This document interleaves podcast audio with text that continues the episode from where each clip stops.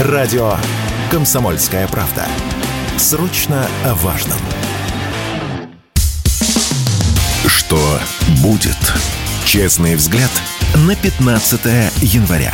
За происходящим наблюдают Иван Панкин и Игорь Виттель.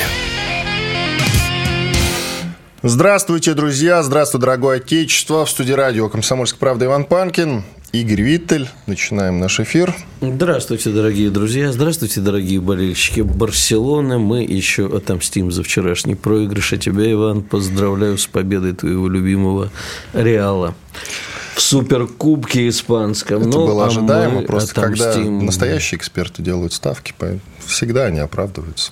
Ну да ладно. Ну-ну. Ну да ладно. Итак, смотреть, слушать нас можно в YouTube. На канал называется Непанкин. Присоединяйтесь, пожалуйста, нажимайте на лайк, на колокольчик, пишите в чате в середине, в конце, в середине следующего часа во время больших перерывов. Будем отвечать на ваши вопросы. Микрофон во время этих самых перерывов будет работать. Не забывайте, пожалуйста, про Рутюб и ВКонтакте. Кому удобнее слушать, смотреть там, то милости просим. Канал и группа называются «Радио Комсомольская правда». Подкаст платформы начнем с сайта radiokp.ru, кнопка «Прямой эфир». И, разумеется, платформы CastBox, Яндекс, Музыка, Google Подкаст, Apple Подкаст, многие другие. Пожалуйста, и замечательный агрегатор подкаст.ру. Ну и, разумеется, телеграм-канал Панкина, Виттель, Реальность. Подписывайтесь. Пожалуйста, начинаем эфир. Что будет? Эпоха войн началась, так называется наш сегодняшний эфир. И действительно, судя по всему, эпоха войн – это то, что ждет нас впереди. Даже уже как о нечто само собой разумеющемся говорим об этом. Так вот вальяжно совершенно. Вот, например, немецкая пресса, а именно газета Bild пишет о том, что Россия готовятся к сценарию войны с НАТО. У них есть якобы доступ к некоему секретному документу. И там сказано о том, что Россия начнет скрытую, а затем открытую атаку на Запад, что приведет к войне с НАТО. Мы, я напоминаю, в лице нашего президента не так давно говорили, что у России нет резонов воевать с альянсом. Но вот Бильд считает, что резоны есть. Возможно, кстати, и сама Германия так считает. Более того, распространяются некоторые слухи о том, в самой Германии, что и эта страна нанесет первый удар по России.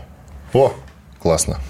А ну, что ты молчишь? Испугался? Я... Нет, я внимательно слушаю, когда ты договоришь, и могу тебе сказать. Ну, во-первых, никакого у Бильда нет секретного документа. Ну, они пишут, что есть. Ну, мало ли, это... и вы говорите, как было сказано в старом анекдоте. Да, да, Значит, да. то, что у них может быть, это слитый им Бундесвером или НАТО э, такой листочек, который называется «Давайте мы проведем военные учения, в которых Россия нападает на Германию». Насколько я читал немецкую прессу вчера, речь идет идет о не нападении не на Германию, а на восточный фланг НАТО, то есть на Восточную Европу. Ну, скорее всего, на Прибалтику а там стран или Польшу. Нету, да?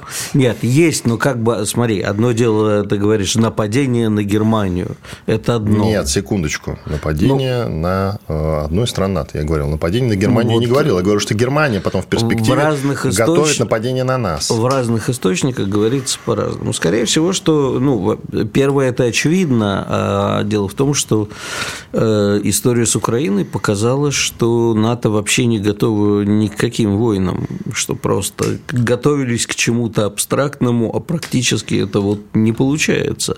И это, в общем, не мудрено, потому что часть этих стран вообще э, ускользала, скажем так, тактично от того, чтобы платить 2% своего ВВП в общий котел, э, ну, не совсем в общий, да, а тратить 2% своего ВВП на вооружение. А, и, в общем-то, готовились к какой-то абстрактной войне. А тут выяснилось, что ну, они же практически участвуют, хоть и опосредованно или прямо на поле боя. Вот поэтому им нужно действительно как-то пополнить запасы и попытаться хотя бы на уровне военных игр посмотреть, а что будет, ежели будет. Я не, не думаю, что к этому стоит относиться серьезно, нормальные рабочие моменты. Что, о том, что говоришь, что, безусловно, это будет эпоха войн, да, ближайший 24-25 год, это так. Количество военных конфликтов на планете всегда было велико, а сейчас и увеличиваются.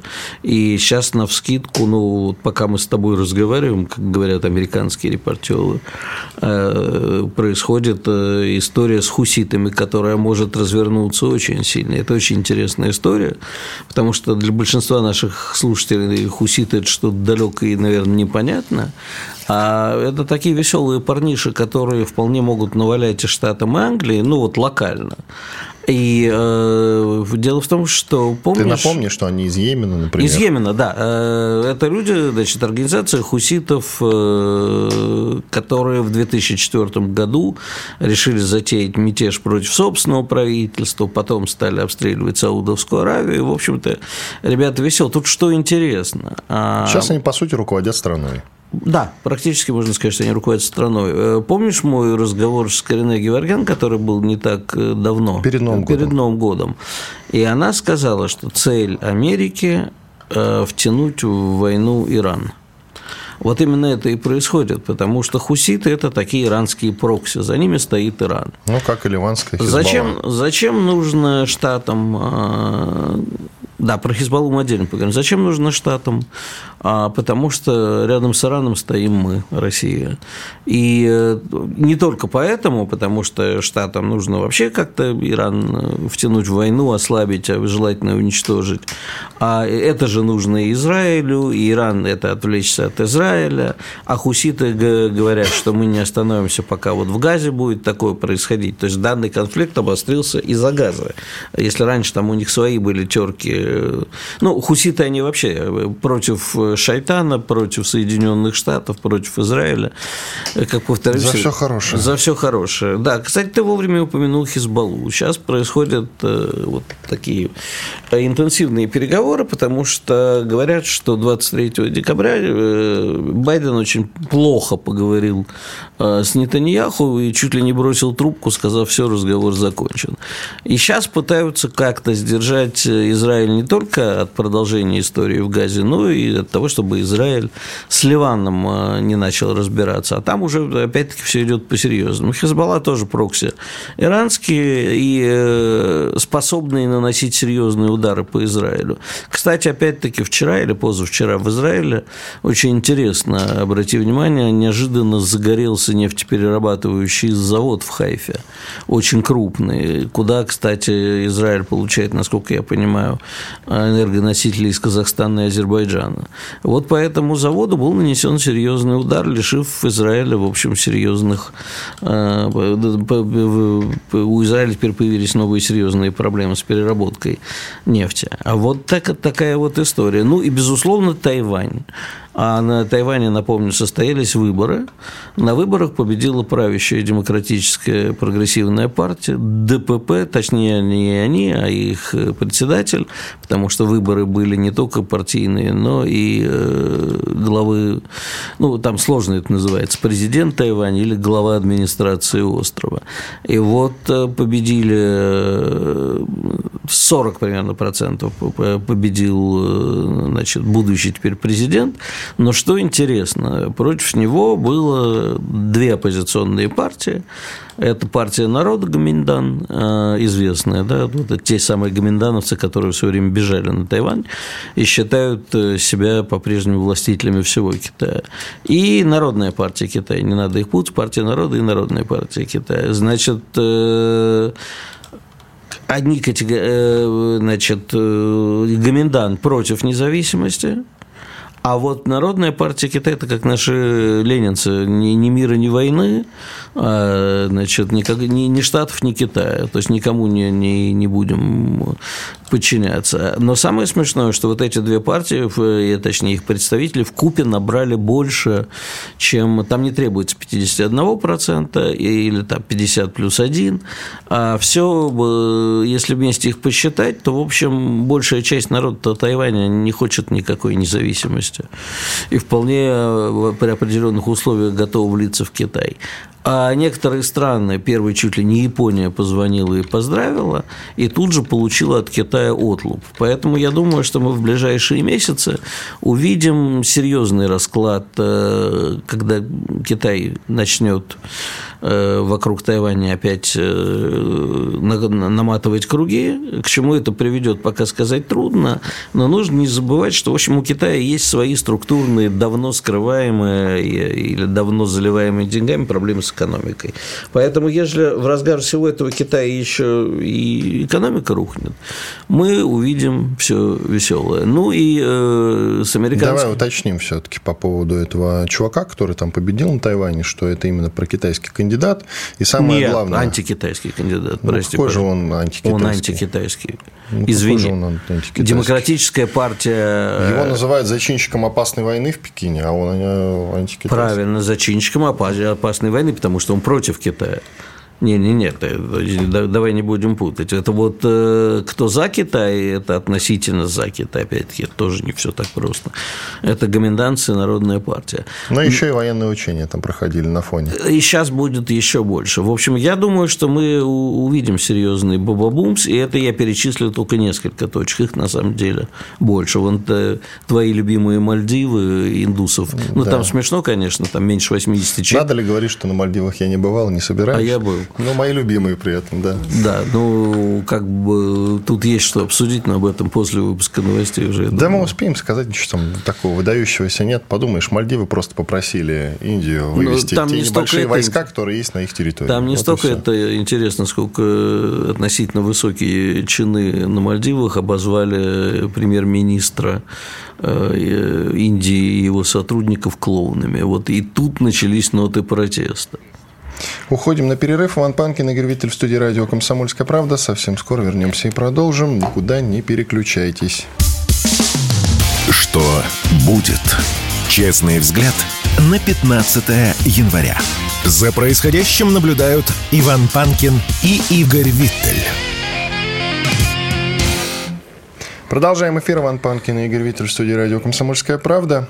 Кстати говоря, вот мы не упоминали, по-моему, а надо бы сказать хотя бы несколько слов по поводу э, склада, который сгорел в шушарах э, Вайлбериса. Не угрожает ли это самому Вайлберису? Ситуация-то, на мой взгляд, довольно патовая.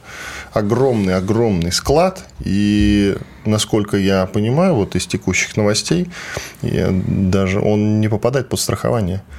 То есть могут ну, и не возместить им убытки. А почему не попадает под страхование? Я просто не знаю. Под... Там э, дело в том, что его еще не успели ввести в эксплуатацию. То есть объект был не до конца готов э, к тому, чтобы принимать товар и хранить его. Ну, Wildberries, насколько я знаю, пообещал возместить и торговцам, и покупателям все.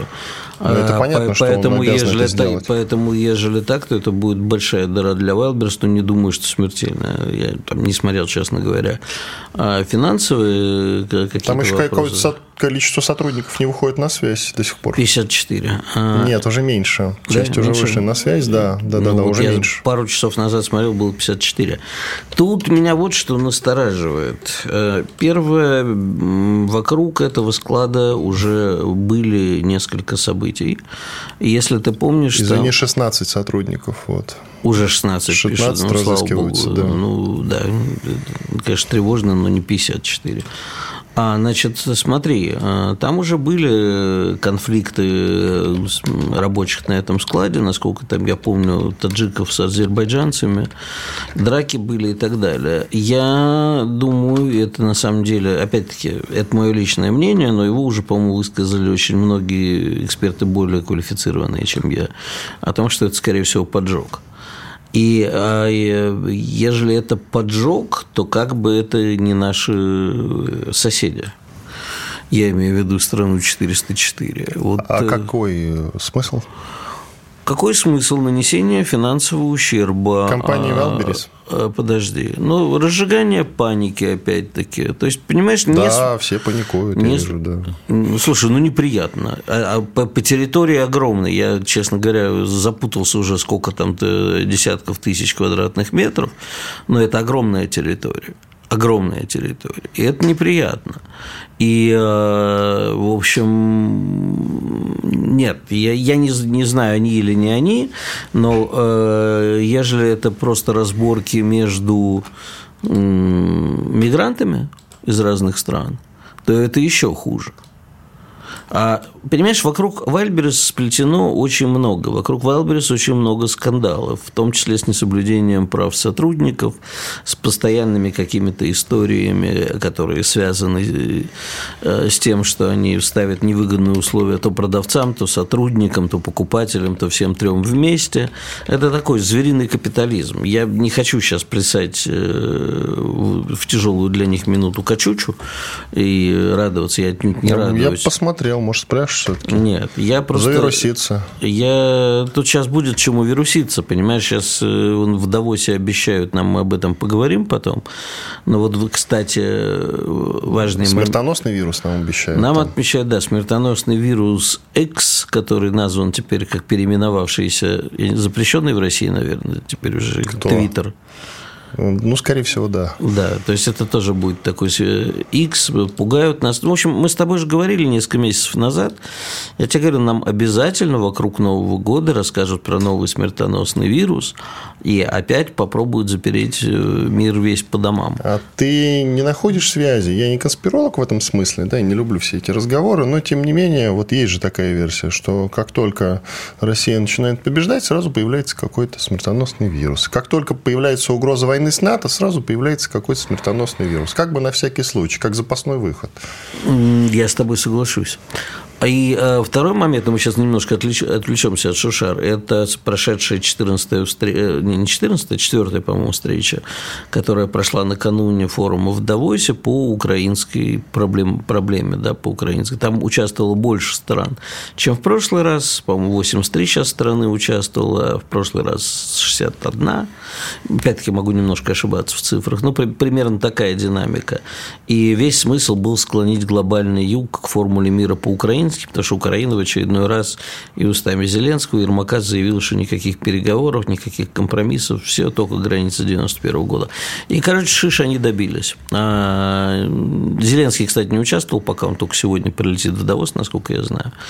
А вот зато на фоне всего этого выяснилось, что Ника Хейли, бывший представитель Соединенных Штатов в ООН и третий сейчас от республиканцев кандидат, кандидат э, на пост президента президента США, с ней скандал, она много денежков тратит на отели дорогие. Но на фоне того, что творит Байден с его командой и Трамп творил, в общем, это даже не скандал, потому что а вот они на отеле потратили 11 тысяч долларов, аж всего. Ну, э, короче, вот такое происходит. Вернемся к шушарам. А, я думаю, что э, это проблематика с мигрантами, которых используют наши крупные компании. Это проблематика того, что мигранты могут э, бизнес-компании подрывать. Она вот сейчас, я думаю, у нас будет на следующий гость как раз по этой тематике, с ним хорошо бы на нее поговорить. Но это станет э, очень э, серьезной проблемой в этом году. Я думаю, что поджог, если имел место быть, то сделали это конкуренты какие-нибудь а не э, славные, в кавычках, представители страны 404. Ну, ну просто подожди. Потому, что э, не вижу в этом какой-то, знаешь, такой военной цели. Я как раз не думаю, что конкуренты, а вот между страной 404 конкурентами есть еще различные Они варианты. с удовольствием бы начали это уже распространять по своим пабликам, и потому ми... что нужно поиметь минутку славы. Где? Где? Где? Но у них там другая сейчас минутка славы, и надеюсь, что она не оправдается. Транслировать в эфир не буду, потому что я не хочу... Подпадает под закон, да. А, да, попадает под закон. Э, что касается мигрантов, которые тоже наверняка подожгли специально или не специально, знаешь, там не будем фактор э, сигареты упавшие не туда и не тогда учитывать или еще что-нибудь, и внутренние разборки как э, рабочих с самой компанией, так и рабочих между собой, это, мне кажется, более вероятным. И не, вот... по, не понял связи и смысла. Поясни, пожалуйста. Ну... Мигранты и поджог или что? Да, ну, да. Они мигранты мигра... подожгли, и что? Я не мигранты, понял. работающие на Велберес, могли обидеться на начальство, на непосредственно или на высокое, на, обиделись, там, не знаю, на зарплату, на не те условия труда, или в порыве драки между собой что-то подожгли. Это очень странно. Это не странно, это как раз я думаю, что это окажется решающей версии, потому что ни, ни, ни, никогда не надо объяснять теорию заговора, то, что объясняется простой человеческой глупостью, как мы с тобой обычно говорим. В данном случае завистью или? Завистью нет, слушай. Или местью. Месть, местью, потому что действительно компания Wildberries регулярно становится фигурантом скандалов о том, как она неправильно обращается с покупателями, продавцами и собственными сотрудниками. Ты не думал, что компания Wildberries делает это все специально, чтобы находиться в инфополе? А, может быть, поэтому она лидирующие позиции занимает, в отличие от того же, там, грубо говоря, Озона, да? Ну, слушай, я не, не берусь тут судить, потому что я финансовые показатели Озона и Вальберес не видел. А... Ну, а ничего, что вот выйдешь ты из подъезда и посмотри, сколько у тебя рядом с домом в 100 метрах Вайлдберрисов находится. У меня как раз больше Озона и Яндекса, Это очень странно. Ну, перепроверь. Но, опять-таки, это субъективное мнение, не знаю. Я свою точку зрения высказал, и я считаю, что обсуждать а, в первую очередь нужно, опять-таки, проблему мигрантов. Но мы сегодня их обсудим обязательно. Да, и вот, вот, вот это серьезно. Но и проблема, которую мы с тобой пока пришли к выводу, что кажется, что 404 тут ни при чем, я абсолютно уверен, что сейчас они будут привлекать к себе внимание любыми террористическими актами везде. Точно так же, как и хуситы, и забытый уже некоторыми запрещенный в России ИГИЛ, будет сейчас устраивать теракты в Европе и в Америке. Это будет год терактов, к сожалению. Я вот, ты, ты имеешь виду по миру? По миру, да. По миру год терактов. Ну, ну я, я надеюсь, что наши спецслужбы предотвратят то, что наши соседи будут пытаться что делать. Что касается э, склада, уточню, что действительно вот э, распространяется информация о том, что у складского помещения вот этого самого отсутствовало разрешение на эксплуатацию. И, коль уж ты упомянул э, форум в Давосе, который начинается, там уже идут какие-то пресс-конференции потихонечку. На одной из таких пресс-конференций выступил товарищ по фамилии Ермак, это глава украинского офиса президента. И он там сказал следующую фразу. Мы никогда не соглашались и не принимали никакой заморозки конфликта. Это неприемлемо для украинского общества. Вот такие дела. Так я это и процитировал. Да, ты процитировал, я доцитировал. Но это не, это не начавшийся форум в Давосе. Я это же, который встр... начинается. Да, там идут уже по... кое-какие пресс-конференции. Да, но это встреча по Украине, которая была накануне. 80, между прочим, стран не участвовали. Да. 80. 83 страны, да, я же сказал. 80, да. Интересно, что они там обсуждали? Прекратится, не прекратится война в этом я году? думаю, что будет э, интереснее, что они сейчас будут обсуждать рептилоиды со всего мира, за кулисье мировое, будет обсуждать, как же слить потихонечку Украину, я думаю. А, а также обезопасить свои торговые пути в Красном море. Это мешает бизнесу. А если это не мешает бизнесу, они А зачем же они это начали, если это мешает бизнесу? В настоящий момент, э, ну, посмотри, э, экономика Германии и Франции откатилась на уровень э, чуть ли не 90-х годов. Вот вчера видел красивый график. В какой-то момент одним рептилоидом стало понятнее, что другие рептилоиды их поставили в неудобную позу. Даже стоять уже стало неудобно. Да, и даже стоять неудобно. Да, понятно. Иван Панкин и Гривитель. Сейчас у нас э, большой перерыв. Фридрих Шоу. На радио «Комсомольская правда». В главной роли Мадана Фридрихсон. При участии агентов Кремля и других хороших людей. Автор сценария «Здравый смысл». Режиссер, увы, не Михалков. Слушайте с понедельника по среду в 6 часов вечера по московскому времени. Что будет? Честный взгляд на 15 января. За происходящим наблюдают Иван Панкин и Игорь Виттель. Так, Иван Панкин и Игорь Виттель в студии радио «Комсомольская правда». Продолжаем наш эфир. К нам присоединяется Кирилл Кабанов, председатель национального, национального антикоррупционного комитета, член Совета при президенте по развитию гражданского общества и правам человека. Кирилл Викторович, здравствуйте. Здравствуйте, здравствуйте, мои дорогие. С наступившим праздником всех. Спасибо большое. Мы с вами, мы с вами мы с вами хотели поговорить про мигрантов. Вот одна из тех новостей, которую мы с вами обязательно обсудим, которую вы постили у себя в телеграм-канале, который так и называется Кирилл Кабанов. Итак, суд признал пропаганду экстремизма. Объявление о приеме на работу только славян. Прокуратура пожаловалась на объявление о найме, где среди прочих требований фигурировало Строка только для славян. Дорогомиловский суд в Москве посчитал такие объявления нарушением антиэкстремистского законодательства, поскольку все равны в трудовых правах, а при приеме на работу дискриминация недопустима. Так, ну вы наверняка скажете, ну, что, что допустимо. Да, вы ну, скажете, что допустимо. Ну, нет, я не скажу, что допустимо. Дело в том, что это, это на самом деле обсуждение для юристов, насколько, насколько это является. То, что это не экстремизм, это точно. Это точно не экстремизм, да? Но насколько допустимо это с позиции ограничения трудовых прав, это уже вопрос другой. Да, хотя мы понимаем прекрасно, что человек, например, делает русский ресторан – и он говорит, что мне нужны люди с славянской внешностью. Да? Но он назвался славянами. Или там еще что-то. Это его право, это право бизнеса. Но а, теперь по порядку. Что вызывает а, некое непонимание вообще в этом решении? А, совсем недавно в, в Москве, в той же самой, а, у нас происходит событие, когда а, в паблике появляется информация, что не в ГУБ жилищник, ГУБ жилищник в нескольких районах а, размещает объявление, причем размещает объявление на а, среднеазиатских языках стран Средней Азии, где говорит, что ему нужны работники только Среднеазиат, из конкретных стран. Да, и никто, причем были соответствующие запросы, активисты писали куда угодно, никакой реакции не было.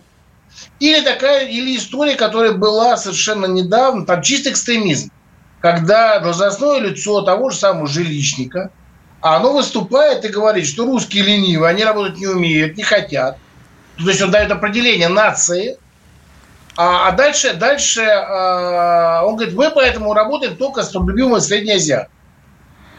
То есть он признается, что он, он работает только с конкретными, с конкретными, с конкретными представителями конкретной нации. Значит, а после этого был запрос, я, я лично посылал, в том числе прокуратуру, никакой реакции не было.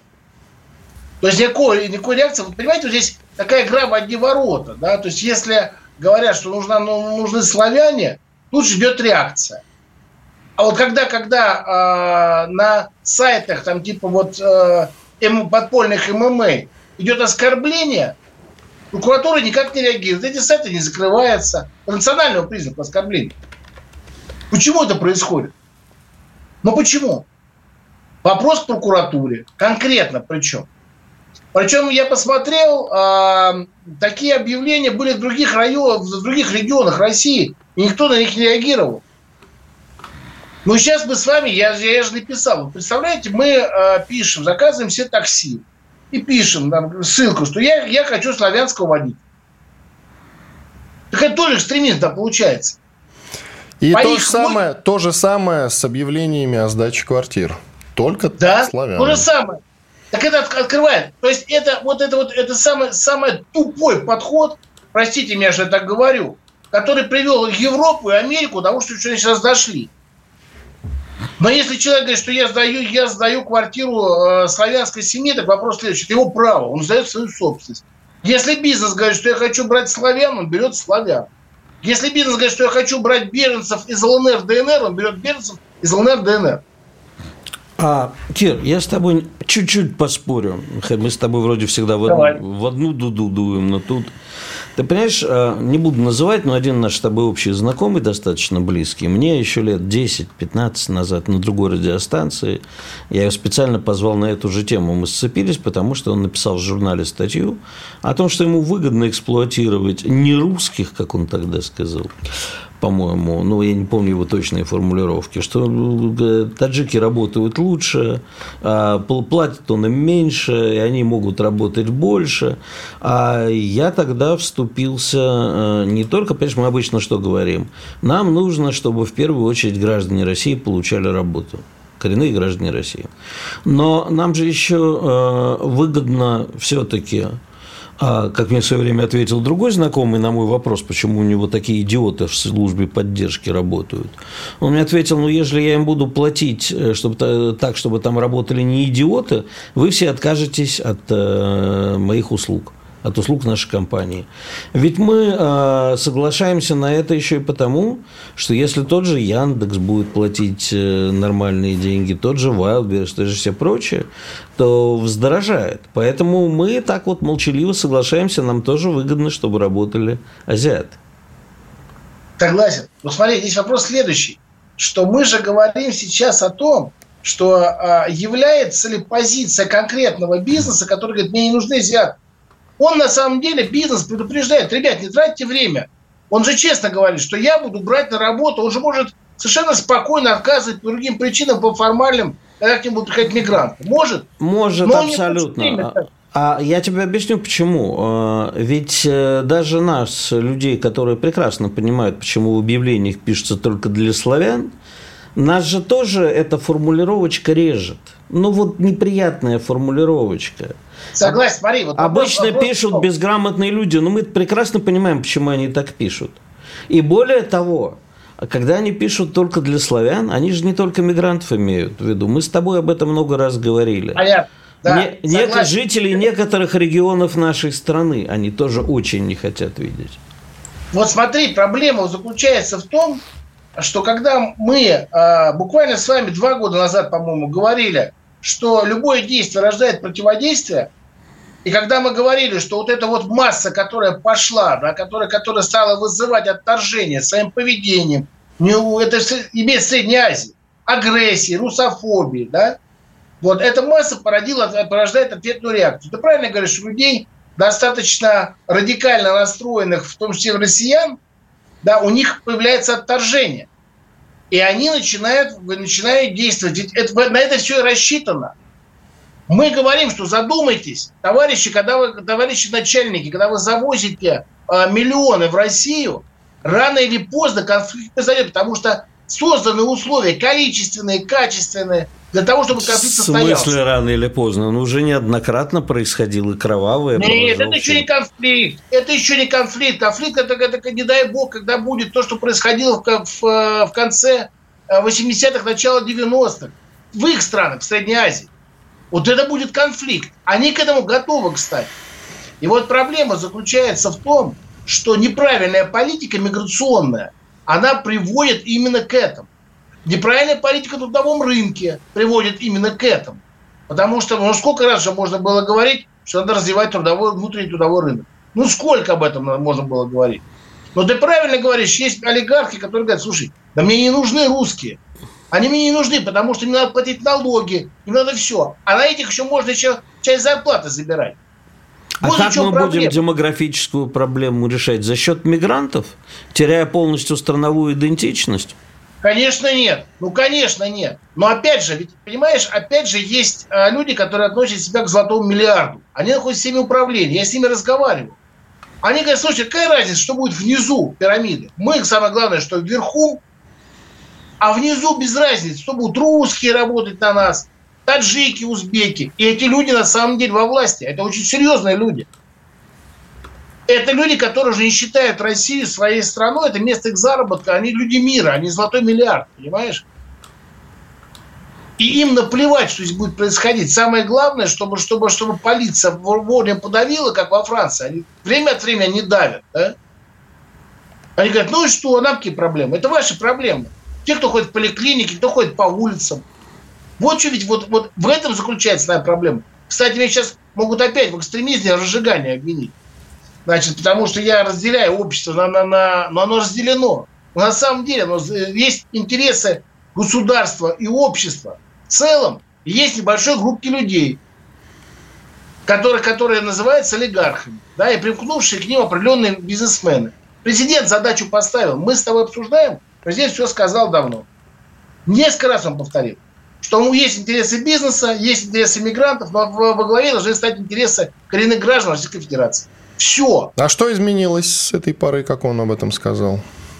Ой, ну, э, есть позитивные, позитивные движения, они есть. Мы подготовили документы, на самом деле работа идет. Но э, сразу скажу, как я, я же честно говорил, да, что противодействие такое.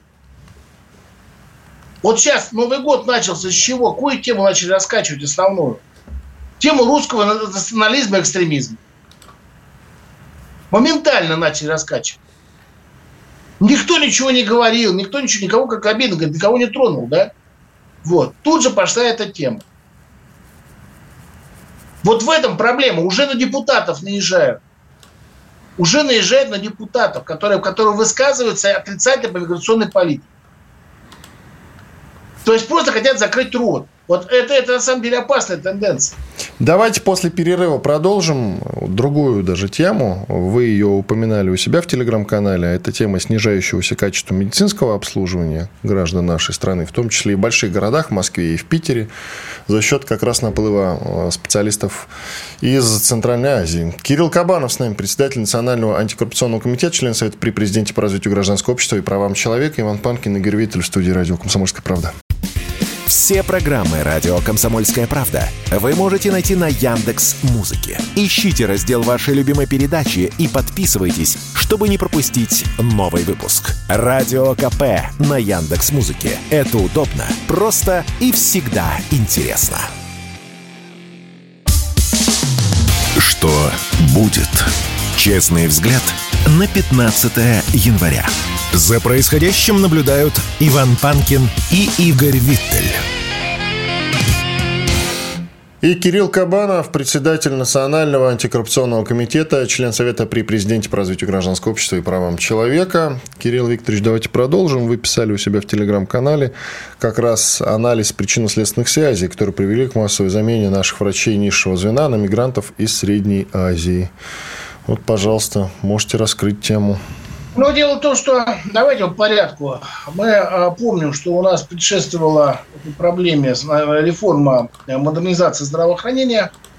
Огромное количество врачей, пенсионеров, которые работали в больницах, э, в поликлиниках, они были уволены. Кого-то переводили на нянечек, да, на уборщиц, на санитарок.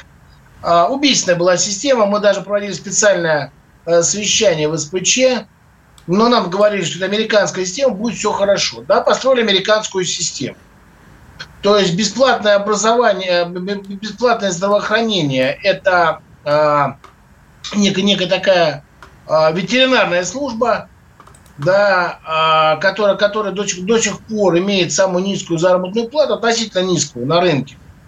А для людей, которые могут себе позволить, для них существует платная медицина – да, и они обращаются за платными услугами. Потому что посмотрите, что произошло вообще в медицине.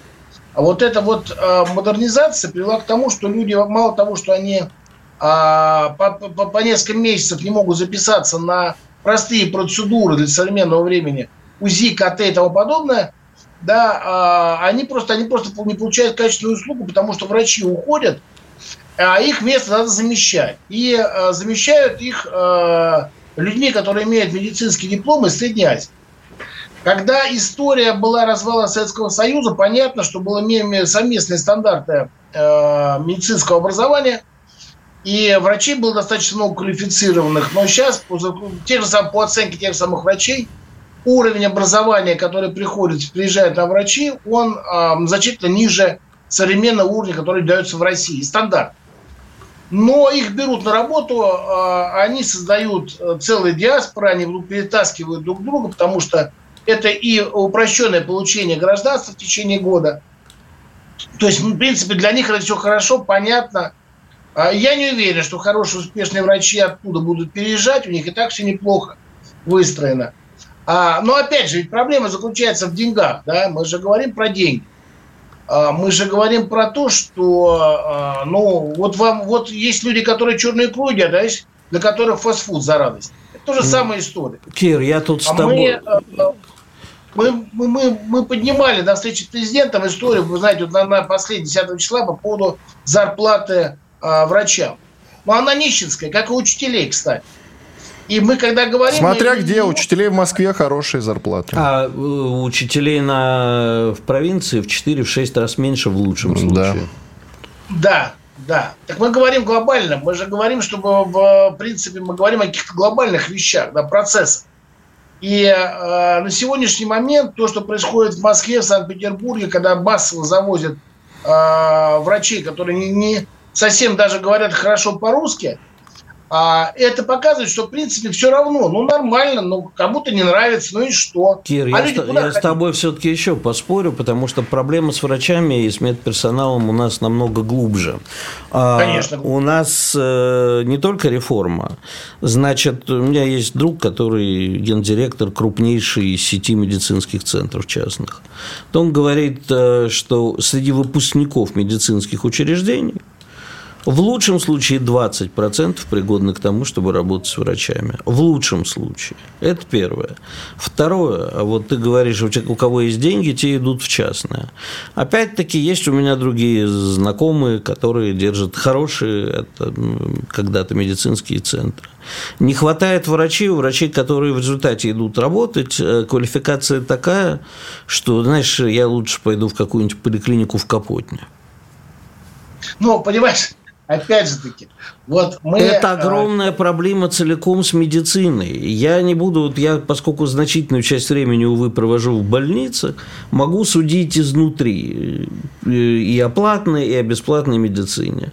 К сожалению, огромный системный кризис. И э, э, я бы все-таки тут не сводил все к тому, что мигранты все. Да нет, конечно, нет. Но, Игорь, ну о чем? Я говорю по конкретно сейчас конкретному сектору по поводу по устройства мигрантов. Мы говорили, а, что в России не сделано за последние годы ничего, чтобы вернуть престиж профессии врача. И а, это, это на самом деле проблема подготовки. Это уже, это уже то, что является глобальной проблемой.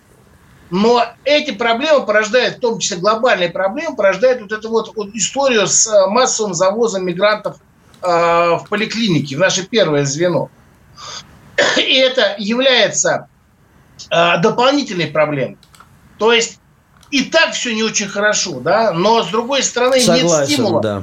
Согласен. Нет стимула для того, чтобы наших врачей, э, для, для определенных регионов, э, для их власти, нет стимула, чтобы воспитывать нормальных врачей. Вот я, например, разговаривал с губернатором э, Костромским. Он мне говорит, слушай, я договорился с Ярославлю, чтобы он мне вот врачей, у кого ну там переизбыток, а у меня нехватка а я буду давать квартиры, повышенные зарплаты, еще что-то. То есть, понимаешь, люди, когда хотят, они придумывают. А когда они не хотят, не хочут, то они, они пожалуйста, вот мигрантов, команда, да, посадим мигрантов. Вот это то, что мы говорили в начале. Им без разницы, они же не ходят в эти поликлиники, пойми правильно. Вот в чем проблема. Почему советская, советская медицина была одна из самых сильных? Потому что члены Политбюро лечили здесь. Они понимали, что нужна школа, для того, чтобы были профессора, нужна школа. Они боялись ездить на Запад. Вот в чем проблема. А у нас уже вообще люди привыкли, в конце концов, если кто, кто до сих пор выписывает себе врачей Запада по, по любому поводу, кто не может поехать. Есть кто в Израиль ездит, да, даже среди, скажем Конечно. так, Конечно. наших братьев-журналистов. Я могу тебе много персонажей. нехорошего рассказать про израильскую медицину. Не надо, не надо. Нам бы со своей вот. разобраться, да израильской нам дело нет. Поэтому я говорю, что здесь у нас проблема заключается в том, что сам подход стратегический. Сколько раз президент, помните, а, на встрече с президентом вы же поднялась э, фельдшер, девушка, вопрос задавали, уже лет 5 или 6 назад, сказал, что зарплата еще 4, то ли 5 тысяч рублей. И он сказал, сколько? Ну что вы думаете, она была откуда с Якутии, что ли, или из Чукотки, ну где-то там вот. Ну что вы думаете, сильно ситуация изменилась? То есть у нас а, тратить миллиарды на то, чтобы отслеживать гренландских китов, у нас деньги есть на искусственный интеллект. А вот чтобы поднять зарплату учителям и врачам и сделать их систему, систему э, для них интересной, то есть социальных гарантий, у нас денег на это нету. Вот и чем проблема. Нехорошо получается. Спасибо большое. Получается. Кирилл Кабанов, председатель Национального антикоррупционного комитета, член Совета при президенте по развитию гражданского общества и правам человека. Что будет? Кстати говоря, к другим темам уже. Министр обороны Болгарии сделал тут крайне любопытное заявление. Говорит про все русское. Пришло время вообще позабыть про то, как они там нам помогали. Это все пора из истории вычеркивать. Ну, точнее, он сказал, что вычеркнуть из учебника то, что вызывает хоть какие-то теплые чувства и благодарность к русским. Ну, вот пусть не благодарят, конечно. Не благодарите, знаешь, есть такая фраза. Не благодарите. Я считаю, сейчас... О, у меня есть э, цитата. Давай. Итак, министр обороны страны э, сказал, что Болгария должна правильно преподносить историю страны и призвал убрать из учебников упоминания о сотрудничестве и дружбе с Россией. По его мнению, необходимо вычистить факты, которые могут породить признательность к России. Есть даже фрагмент цитаты из поколения в поколение, говорится, что Россия наш друг и освободитель, мы должны быть внутренне благодарны за это, что она сделала, хотя в истории мы часто оказывались на противоположных сторонах в различных конфликтах. И не говорит о том, что это Болгария все время выбирала не ту сторону. Ну, а, значит, давай так. Вот тут интересно не то, что мы должны вычистить упоминания, мы должны вычислить факты то есть то, что является на самом деле фактом и правдой, они должны вычислить.